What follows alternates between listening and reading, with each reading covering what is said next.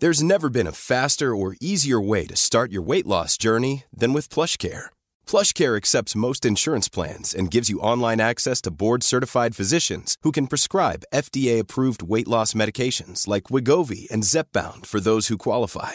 Take charge of your health and speak with a board-certified physician about a weight loss plan that's right for you. Get started today at PlushCare.com/weight loss. That's PlushCare.com/weight loss. PlushCare.com/weight loss. Ryan Reynolds here from Mint Mobile.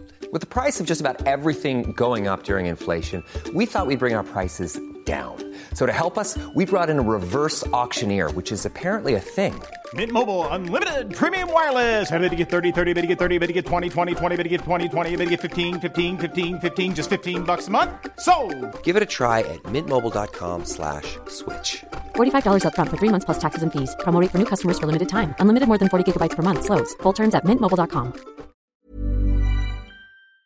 I think a lot of us are doing a bit of soul searching during this pandemic. I think we're all realising what is important in life, and for most of us it's other people. Yeah, human connection. My first guest this morning reached out to me last week. She is on a mission to track down her best friend from college, Colette Hoy. Now, they both studied at the RTC College, now known as DKIT in Dundalk, and were inseparable. Over the years, they lost touch, and although social media is great, she hasn't been able to track her down on that, and she desperately wants to reconnect and is reached out to us here in LMFM to help. I'm delighted to help Pauline Flusk from Leopardstown. How are you doing, Pauline? Hi, Sinead. Thanks very much for having me on. Not at all. Great to have you. Now, take me back to the late 80s, because this is when you studied in Dundalk. It was known as the RTC College. It's now DKIT. Tell us what the situation was back then. Yeah, I was studying business studies in the RTC, and I should say my maiden name was Flannery back then. So, okay. Pauline Flannery, and I came from Dublin and didn't know anybody when I got up to Dundalk. I started in digs with a lovely lady called Mrs. Birdie. They lived, she had a house up beside the hospital. So I was there for the first couple of months and made friends very quickly with a whole load of people from the different counties surrounding the RTC. And after Christmas, I decided to move into digs in town and get our own apartment with a few friends. So I moved in with, I might as well mention a few names. Yeah, sure, go for it, yeah. Yeah. So there were four of us girls lived together, Tracy Keane, Geraldine Toole and Yvonne Scanlon. And Yvonne, I think, lives overseas now, but I'm still very good friends with Tracy and Geraldine. And Colette would have been a regular visitor to our flat in the town. We were right beside the cathedral there in the centre of town, and Colette was studying business studies as well. Okay. So I, you know, can't remember exactly, but it would have been in the very first week or two that I would have met Colette, and we became very firm friends from the start. So you were fairly inseparable. We were chatting about this last week. We were going down memory lane, absolutely. Yeah. Tell me about some of the good times, because I know you spent an awful lot on the nights out on the tiles in Dundalk as well, didn't you? Yeah, we did, as all the college students do.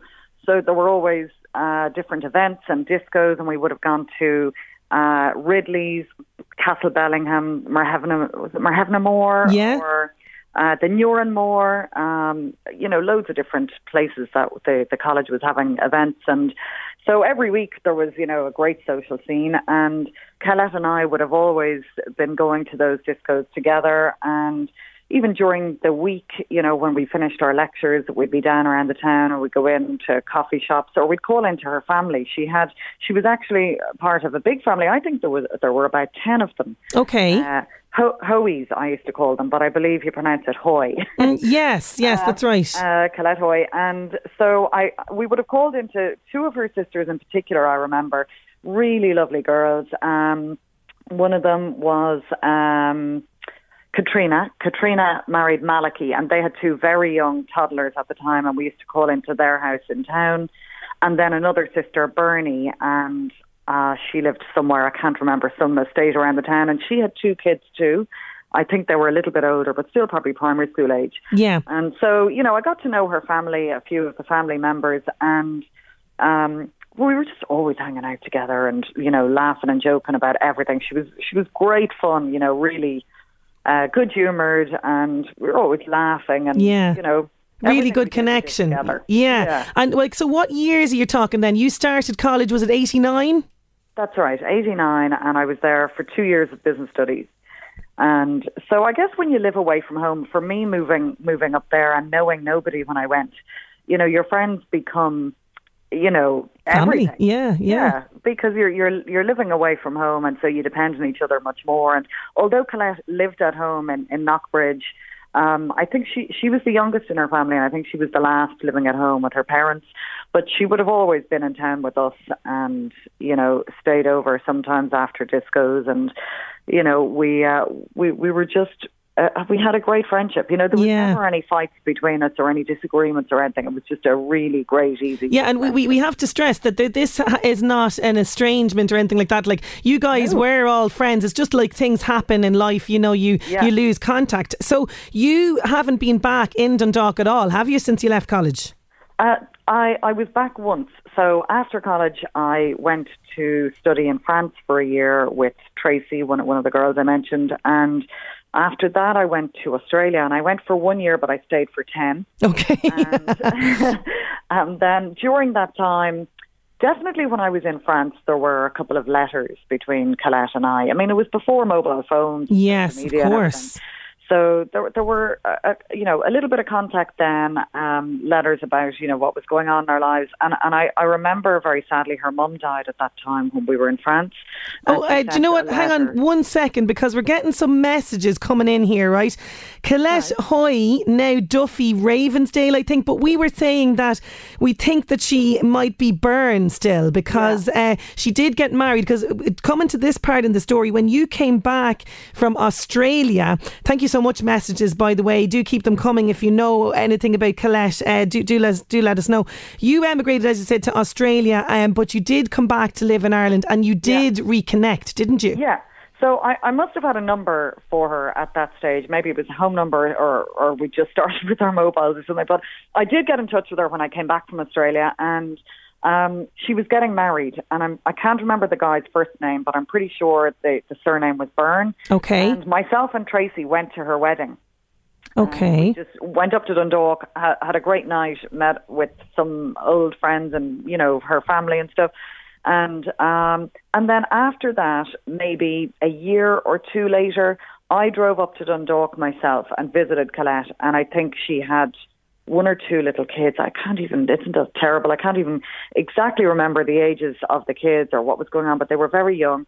And that was the last time I saw her. And honestly, after that, there's zero contact. Okay. Lost, you know, if I did have a number for her, I don't know where that went. But and would that have been in the early 2000s then, would it? Yeah. Okay. Yeah. So I'm thinking she got married around 2003. That was when I came home from Australia, and she got married around then, and I might have seen her in 2004 or maybe 2005 or something, and then nothing after that. So I've tried to find her loads of times. You know, people pop into your mind. And yes, of course. Like, I wonder whatever happened. And anytime I'd hear of Dundalk in any new things or whatever, I'd often think, I wonder whatever happened to Colette. You know, she was really a great friend at the time, and such a pity, because I'm still in touch with Kean O'Connor and Patty O'Reilly and Rory Hannon. There's a few guys as well, and, you know, so I'd still be in direct contact with some people from college and really good friends. And the girls that I'm still friends with, when we meet up, we get straight into talking about everything. And I often thought, you know, it's a pity I don't have that with Colette. You know? Absolutely. And in this time now, in, you know, everything that we're experiencing, you try to reach out and connect through social media, but you haven't been able to track her down on social media. No. So this is kind of why you're inspired now to chat to us. So let's just say Colette, or somebody that knows Colette, is listening in right now. What would you like her to know? What would you like Colette to know?